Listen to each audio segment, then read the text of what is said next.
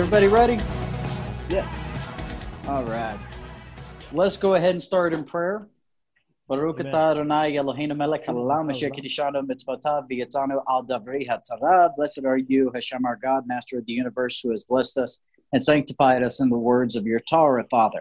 I ask, Amen. Father, that you help each and every single person that uh, is listening to this here today, whether whether they're here with us right now or whether they watch it on demand. We ask, Father, that uh, you be with each and every single one of them and help guide them in their understanding of the Torah and of your word, Father. And we ask these things and pray these things in Yeshua's holy name, Yahweh. All right. So, did everybody get a chance to go through the Torah portion this week? Mm, A little bit. A little bit. Okay. Yeah. Do you got? Do you guys kind of see a theme within this Torah portion so far?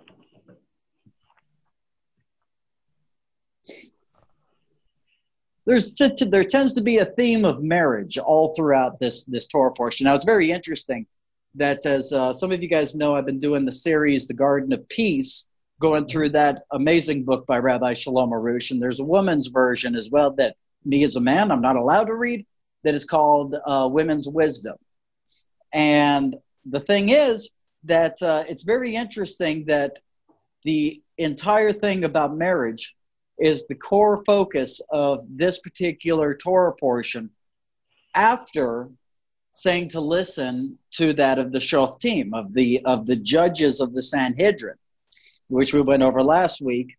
And uh, the thing the thing that is very interesting about that is that we see within this there are some attributes of marriage uh, that are very foreign to the Western mind, and the Western mind can misinterpret them a great deal. And this is the idea, of course, that we end up finding within that of Deuteronomy chapter 21, verse, uh, well, we'll, we'll, we'll start out with that one, but we find this concept in other places as well, where it says, uh, Kitetse la mechma al oviecha untano Adonai Elohecha biyadecha uh, vishavati or vishavata sivyo. And in the English, reading from the Gutnick Chumash here, it says, uh, and you see among the captives a beautiful woman and desire her, you will take her as a wife. And that's what it ends up saying in the Gutnick here.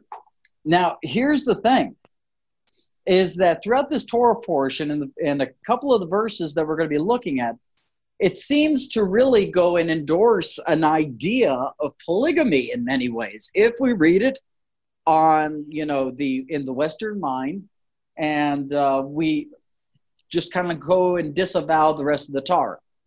Now, a person can go and say, well, you know, Christopher, there's, uh, you know, uh, we see Abraham Avinu had several wives.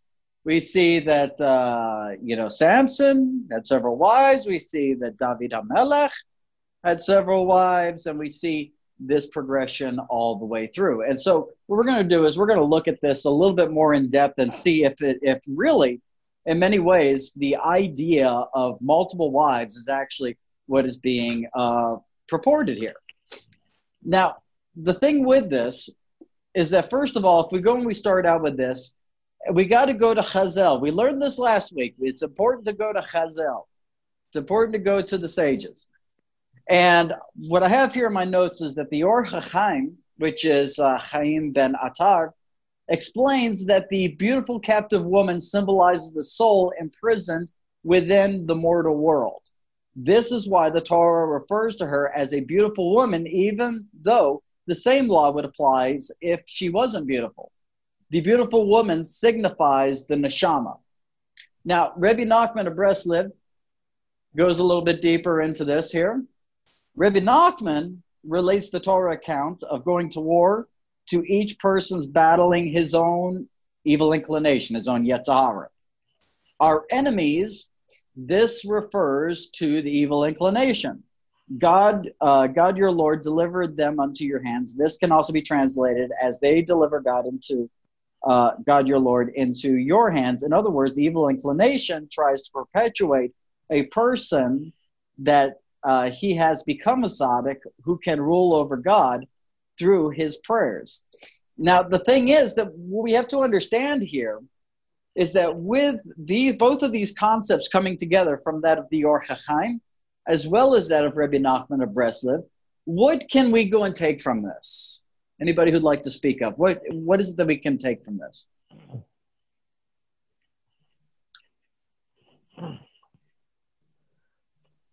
Well, uh, what I get, what I get here, I didn't read anything from the Rebbe, but what I'm reading here in uh, from 10 to 14, that if you see a beautiful woman and you desire her and you want to take her for a wife, you can bring her home. She shall shave her head, trim her nails, yep. but you have to wait in order to join her. A month, I believe, right? Absolutely. She, she has a time to mourn being separated from her family and never maybe seeing them again. So, like, her family are dead to, in her eyes, and she's going to mourn as her family is dead. Now, why could that be? Now, why could that be? It's because of the possibility that her family may have been killed in the captivity? Or do you think that since she's taken on a new name, a new identity, she's like, this is the new me now. I have no family back where I was captured from. This is my people now. And that could definitely be a part of the equation there. But what about also the the reason and why it is that she was captured to be taken for a wife. You know, I think I think we have a majority of men in here right right now. Last week it was a majority majority of women. and the thing about it though is that you know let's let's speak openly about what the major part of the yetzer hara for men is. Yeshua goes and makes note of this as well. Mm-hmm. It's sexual attraction, right? Yeah. That's something that men deal with rather often. Yep. You know, it, it, and it doesn't matter of, uh, you know, what, uh, you know, I mean, I'm sure that even tzaddikim, for this matter, go and deal with this very thing.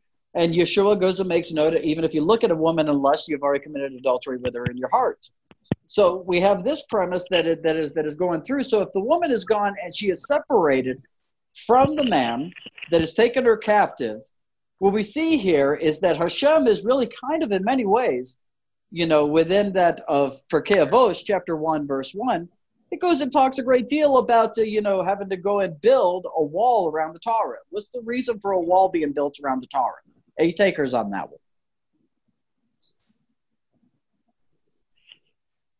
The reason for a wall to be built around the Torah is because of the fact that we have to guard ourselves from going and uh, and breaking mitzvahs for us going and not fulfilling the roles in which it is that we uh, have to fulfill.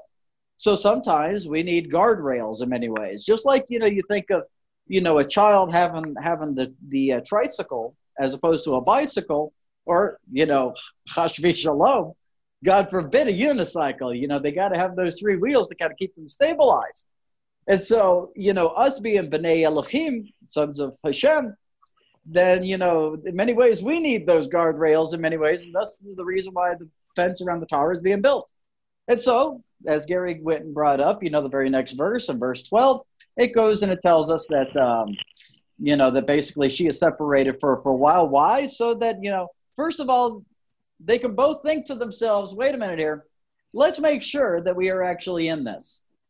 And this you know has a great deal to do with uh, marriage within that of Judaism. You know, many people, even in today's times, go and does what is called a shidduch. Anybody know what a, what a shidduch is?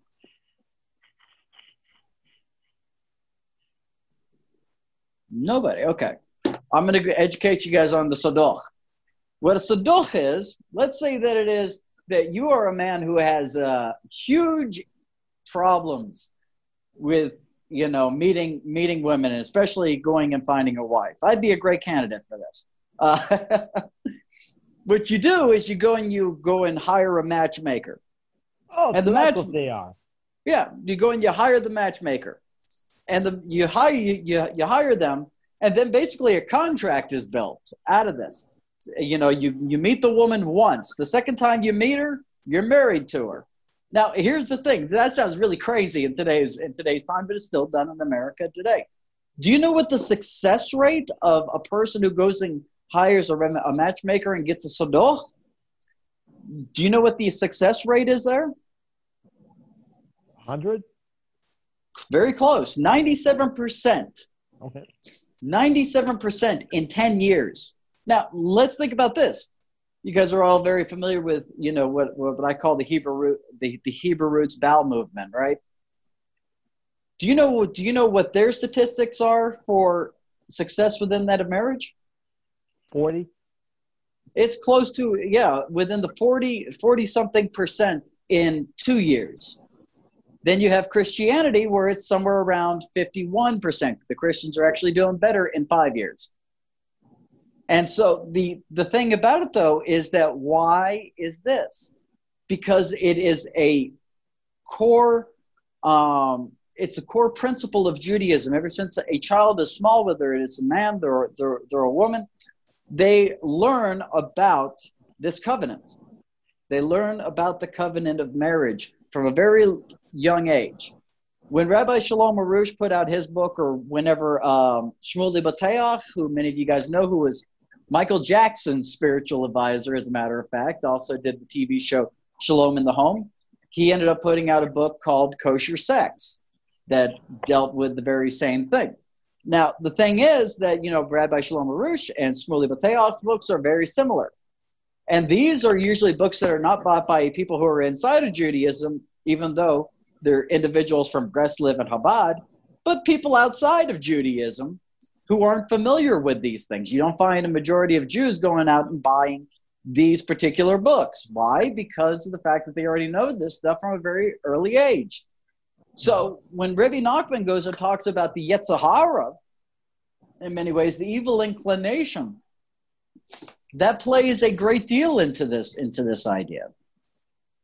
Now, the thing about it though is that again, we said that we're going to be hitting on this whole polygamy thing, but we have to go to verses 15 and 16 in order in order to do this. And to also what we're going to do is look at some of the commentary from um, First Fruits of Zion on that because they explain it beautifully, and I'll add a, a little bit to that as a matter of fact. Uh, so let me go and turn to uh, verses 16 and 17 here. And I keep forgetting I'm reading a Jewish book. I'm turning the pages the wrong way. Uh, you're All okay. Right. I was just like, oh, wait a minute. Let's see here. Verse 17 says, Rather, we must acknowledge the firstborn son, the one that he hates, and give him a double share of all that he possesses, because he was conceived in his prime. He was, uh, uh, he, ha- uh, he has the uh, firstborn rights, and I forgot to uh, read verse 16, so we're kind of working backwards here. But verse 16 says, What will happen is on the day that the father bequeaths his property to his sons, he will be able to give his son the one whom he gives the birthright precedence over the son with whom he hates, the firstborn son. Okay, now this entire premise over here is something that we end up seeing uh, when we combine these these two ideas together.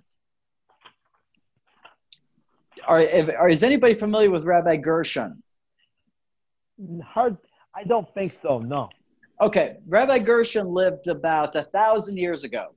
Okay. Now it's it's very interesting that within Judaism today, you don't see polygamy. You don't see it there at all. Why is this? Because of Rabbi Gershom. And you would think that, you know, first of all, be outlawed and out, outlawed in the Talmud.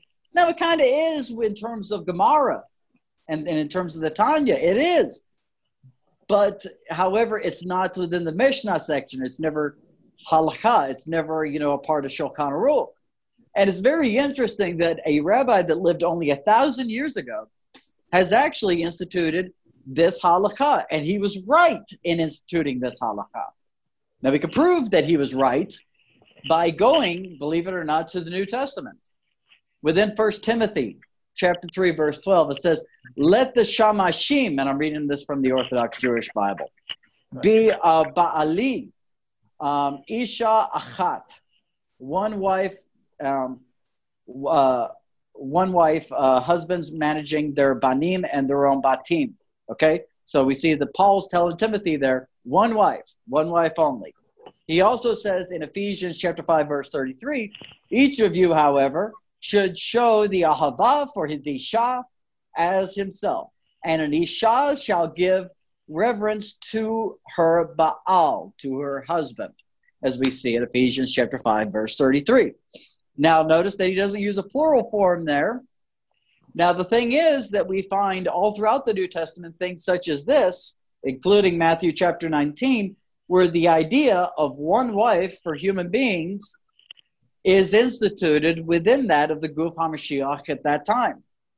Now, Rabbi Gershom, as we mentioned before, outlawed it within that of the Ashkenazi community a thousand years ago. Now, the thing about it though is that the Sephardi and the Yemenites, they basically said, no, we're going to keep going on our ways of polygamy and all these other things.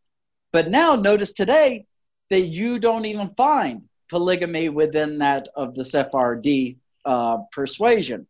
The Yemenites, they're a very small group. I really can't go and say that, you know, that that, that I have set, I have seen that this to be the case, nor I don't think that you know there's any statistics to really go and uh, to go and say that that is the case. I don't know. Does anybody else have any insight there before we move on? No, not me. Okay. Now, what are the reasons why Rabbi Gershom ended up going and uh, instituting this ban on polygamy? Okay, which actually is halakha today. Usually, we don't have halakha that comes after the time of the uh, of the um, of the Sanhedrin. But in terms of Rabbi Rabbi Gershom, in today's time, all of Judaism has adopted it and has made it a part of each sect of Judaism. This is important. Here's the reasons why he says this. So, first of all, to prevent people from taking advantage of their wife. Okay? You, uh, do you guys have anything to say about that first point? No. Okay. The second is to avoid infighting between rival wives, which would lead to the breaking of several commandments of the Torah. And this is very true. Now, so a person could say, what commandments would this be? Several different commandments. First of all, there would be jealousy involved which would bring about, uh, uh, you know, uh, an increase of Yetzer Hara, which then would go and relate to Lashon Hara. And God forbid it would end up going and, uh, you know, um, you know, we've seen cases in Mormon communities where it is that it ultimately leads to murder. You know, big, you know, breaking of the commandment there. And, and, and Lashon Hara is one of the biggest commandments to be broken, you know, because we even see that a person can get tzara'at, a spiritual condition that causes metzora, causes leprosy, as we find it within that of the Torah portions, Tazria and Metzora. Uh, let's see, the third point he brings up is the issue with providing property to more than one wife. Okay, now let's see here. How many people in here are married right now?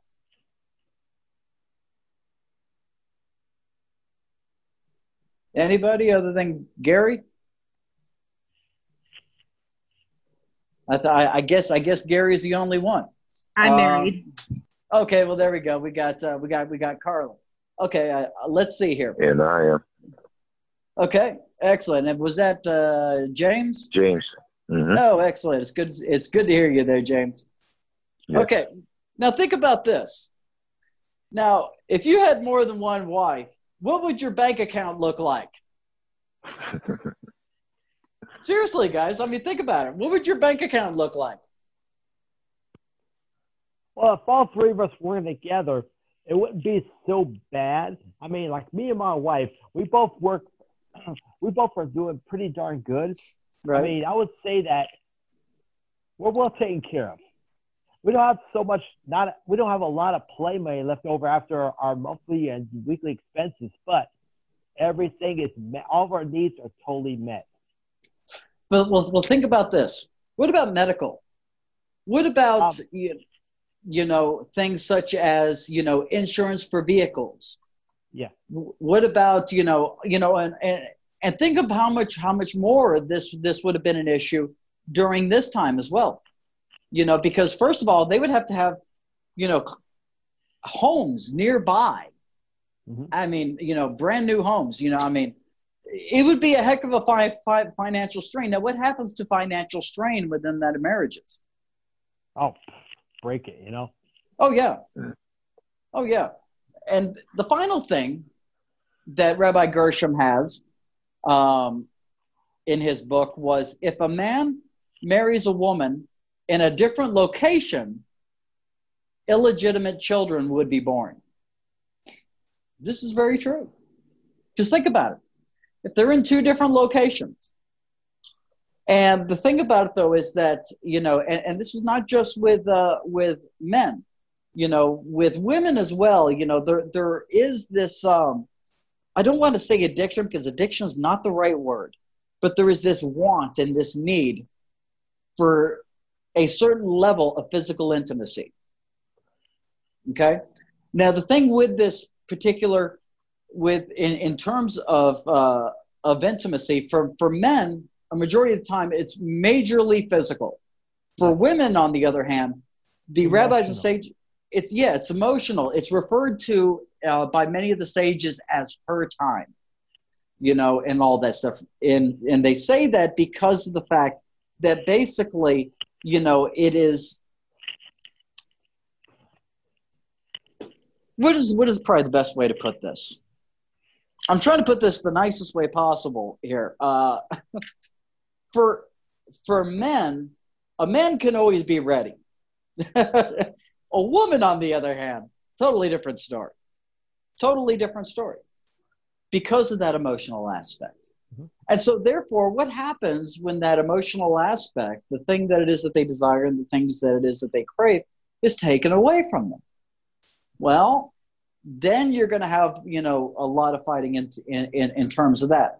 And so the thing about it though is you guys have heard me say many times that in terms of um, um, in terms of the halakha that Yeshua taught, I always end up saying that it was indeed a Hasidic halakha. You know, that it was Hasidic Judaism before Hasidic Judaism ever existed. And the thing about those, we find this in terms of one of the earliest Hasids, be that of Rabbi Gershom, and we see that the Baal Shem Tov, as well, later on taught the very same thing, as well as, well as did Rabbi Nachman of Breslev, mm-hmm. as did Menachem Mendel Schneerson, the Lubavitcher Rebbe. Now, there's a little bit here. There's some really cool stuff in terms of you. Uh, you say you say, okay, you know, Christopher, you've broken down this whole thing of of polygamy in today's time. But what about the times of Abraham, you know, and Moses and David and all this stuff? And First Fruits Zion does an amazing job here. Now, their commentary is on the verses that we just read. They said, in the event that a man has two wives, both of which give birth to the firstborn sons of him, he is in accord with the rights of the firstborn to the elder of the two sons. The firstborn must be honored as the firstborn and receive double portion of inheritance. The law alludes to the story of Jacob's marriage to Rachel and Leah. The Lord saw that Leah was unloved. He opened her womb, and she bore Jacob the first son, as we see in Genesis chapter 29, verse 31. So we already see here, you know, that Rachel was unloved. You know, so we see how it is that later on with Hasidic thought, how it is that that uh, you know we you know Rabbi Gershom put a lot of things together there. Several years later, Jacob's beloved wife Rachel gave birth to her firstborn son Joseph. Jacob uh, soon have uh, should have given honor of the firstborn to the son of Leah, but he wanted in accord to honor Joseph. The two mothers represented two kingdoms of the divided monarchy and the representative royal dynasties. Leah represented the king of Judah under the dynasty of the sons of David, and ultimately the Messiah, son of David. Messiah, son of David, for those who don't know, is one of the um, is one of the names for the Messiah, Yeshua, as many people know as Jesus. And so, uh, let's see here. Where where are we at here? Uh, okay, Rachel represents the kingdom of, of Israel under the dynasty of the kings of Ephraim, and ultimately the the um, Messiah, son of Joseph. Now, here's one of the things a lot of people don't realize: uh, Mashiach ben Yosef, the term Messiah, uh, son of Joseph, is a uh, is a term that actually came along in Talmudic writing later. Before it is, but before it was said Mashiach ben Ephraim. Now, why the change? Because Ephraim became apostate. Okay. Now, one of the things that will keep a Jew, an Orthodox Jew, so far away from Yeshua is history. A lot of it will be because of history. Because of the Crusades, many Jews died during the Crusades. Because of the Spanish Inquisition, Jews were ultimately targeted for that. Then we have the Holocaust. We also have, you know, the times of Constantine and Nero, you know, and several other individuals down the line, individuals who claim to be uh, rep- representing the God of Israel and representing the Mashiach, Yeshua, ultimately going and uh, cursing and killing the Jewish Jewish people. And in Revelation chapter 12, what is the uh, the one tribe we don't see mentioned there? Ephraim. Ephraim ended up becoming totally apostate. And the ones who didn't assimilated back to that of the tribe of Judah. That's why it is that we end up seeing that um, uh, within that of the uh, of the uh, of the Malkitab. We also find it in the Medrash Rabbah, where it says that all of the tribes are considered Jewish, and that deals with the fact that they all assimilated into Ju- to Judah after the Diaspora. Okay, so that's why it is the term Mashiach ben Ephraim was changed to Mashiach ben Yosef, or the suffering servant Messiah. Naturally, one expects the Messiah, son of David, to come from among the ch- children of Leah, and the Messiah, son of Joseph, to come from among the uh, children of Rachel. But the New Testament readers know that Yeshua HaNatzeret was in um, has inherited both roles. In his first coming, he suffered under the sins of Israel and died under the hands of the Romans. The role uh, assigned to the suffering Messiah, son of Joseph. In the second coming, he will establish the kingdom and take the throne of David, the role assigned to the triumphant uh, Mashiach ben David. The Torah's law about a man and his two firstborn sons hints at Yeshua's inheritance for both messianic roles. Each, through Jacob, gave the right of the firstborn to his son Joseph, and the prestigious status um, returned to uh, rest upon the son of the unloved wife, the tribe of Leah's son Judah from the house of David. He was born a descendant of David according uh, uh, according to the flesh, as we see in Romans chapter one, verse thirteen. Now I'm going to show you, so guys, something here that might be kind of mind mind blowing here. If I can find my chalk, let me go and see if I can find that here. Uh, one second.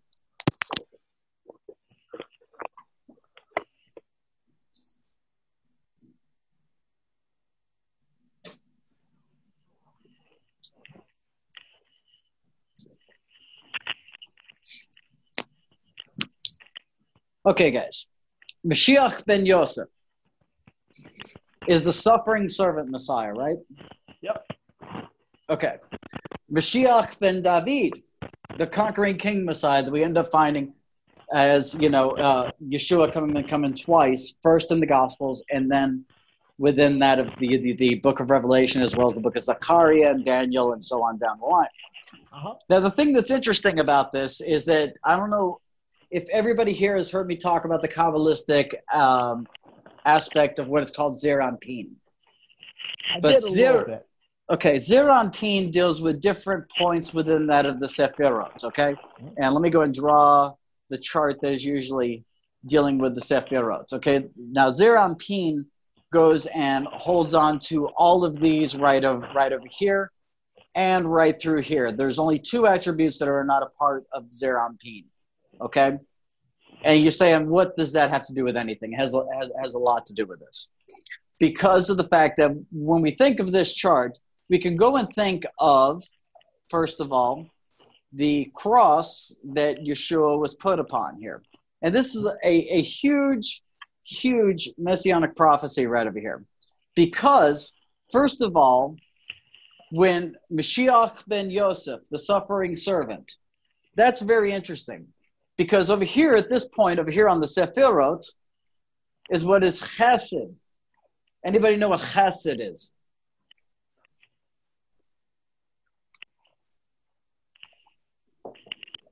Guess not. Chesed means loving kindness. This Okay. deals with the attribute of the suffering servant Messiah. Now, the interesting thing is that his other arm, his other hand, right over here, is Gevura. Anybody know what Gevura is? Might. Might and has. Uh, uh, let me let me help you out here. Has the same definition as the word mishpat. Sorry. Oh. Judgment. Okay. All right. Much like in the court system, innocent until proven guilty. Over here we have tiferet and da'at. Da'at represents knowledge. You know, the, you got the testimonies, then you're divvied out the judgment. Mhm. Okay, so we see the two comings of Messiah right over here within a Kabbalistic idea that is actually stems all the way back from that of Joseph with Leah and Rachel. Pretty interesting stuff, huh? Yeah. That is. That's great. It's like it gives the execution stake on the cross a little bit more meaning. Where it's like, whoa, okay. Oh, absolutely. Especially when you add in some of these other points here. Because Keter, over here, we have the crown of thorns that was placed upon Yeshua's head. It's the mind of God. Mhm. Then we have down here at the bottom where the feet are, we see that we actually have this definition within that of uh, the, uh, the book of Yeshayahu, the book of Isaiah, where it talks about the Malchut, the kingdom, being at his feet. That's where that is. And he was also born of a virgin, which is in the general region over here, which deals with Yesod, which deals with foundation. So we have all of those attributes right over there. Um, that's all I got here today for this week's Torah portion. It might, yeah, it ended pretty early, but I, I want to see if anybody else has any other questions about any, any other part of the Torah portion or anything that it is that we just discussed. Hmm. Then I'll wait for you guys to think there if you guys have any questions. And anybody who does, just go ahead and speak up. Well, where did we stop at? Did we stop at verse? Um, Verse, uh, verse 17. 17, okay. Yes, okay. Because I'm uh, reading the, the Stone Tanakh, Mr. Shem. I was getting Oh. commentary out of theirs, and Yeah, the Stone Edition is great. Have you seen this one? not that color, no. That is. This is this is actually the Gutnick. This was put up by uh, Chabad. yes. Yeah, you get a lot of Rebbe Schneerson's commentary in this one. I have to do a lot more study. One thing that I need to do is study the Rebbe's and sages a little bit more. My time Well- right now doesn't allow me, but I would like to develop in their teachings a little tiny bit more. You know what I would say? Probably, probably, probably the, the best way and the cheapest way to do that is um, after Shabbos, go and order yourself a copy of Shulchan Aruch. And basically, what that is, uh, it's the book of Jewish law. And what that does is that it has, it condenses down the rulings of the sages, the official rulings that are found within the Mishnah of the Talmud, and puts it into about three three books that you can read your uh, Torah with, and also get the rulings right there within it as well. Much in the same way that the uh, that the Stone Edition Tanakh has different commentary from like Rashi and the Rambam and so on and so forth. It kind of does the same thing, but with those rulings in there, saying, "Okay, Right. we have the ruling for the Shabbos. This is what Shulchan Aruch says." Mhm. You know. Yep, So no money. yeah. oh yeah. You know, so you know you can go and do that, or um, also uh, you know on my website lapidjudaism.com in the store section, we actually have a heavily discounted set of Talmud, and it's actually the set of Talmud that I myself use. Um, the 23 books this size for I think it's 300. You know, which usually is thousands. So you know that's another another thing to look into as well. Um, all right. Let's see. Any any other questions or on the Torah portion or anything else that in, in terms of the Torah portion that we didn't discuss? I got all my commentaries over here. So any questions that you guys have on something that we didn't talk about, I'd be more than happy to go and look up for you. Um, nope, that's about it. I think. I'll have to Okay. catch up with everything else later. Let me see. This one, because I know it starts off here that it it deals with um, wayward sons, like Mhm. rebellious kids. Yep. Yep. Yep, yep, and and in, and in terms of that, we actually have uh, one of the most popular uh, parables of the New Testament as well. Goes a great deal in, into that as well. But also, one of the things that we ultimately end up seeing that is slightly different in Yeshua's parable and what is written in here is that it seems a little bit more harsh within the Torah, does it not? Or within the Torah Shebek The thing that we ultimately have to realize here is that many things within the Torah Shebiktav, the written Torah, are not to be taken absolutely literal, but instead supposed to get you to think about certain things. And this is why it is that when, you know, first of all, Yeshua goes and says, you know, you've heard, you know, an eye for an eye, a tooth for a tooth, you know, but I say to you, was Yeshua actually going against the Torah? No. As a matter of fact, he was going and showing how it is that, first of all, some of these things within that of the Torah, in terms of uh, laws that are called uh, chukim, which basically cannot be classified into a system with chukim law. Basically, what you have is, um, um, you know, you're you're you're you're supposed to exercise chesed in those things by thinking, hey, first of all, something bad could happen over here mm-hmm. if I ended up going and doing it this way. Let's see here. It looks like Donnie was able to get his microphone started there. Donnie, do you have any questions there, big guy?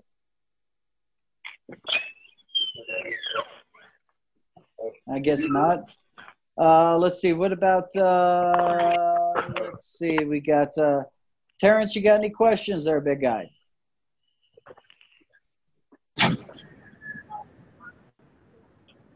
No. Okay, well, I, I, saw Donnie there for a second. Donnie, do you have uh, something to contribute there, big guy?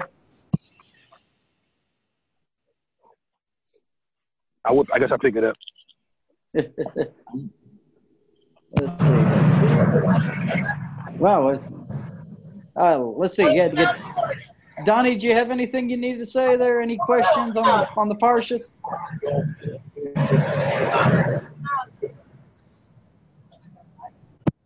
I don't think Donnie can hear us.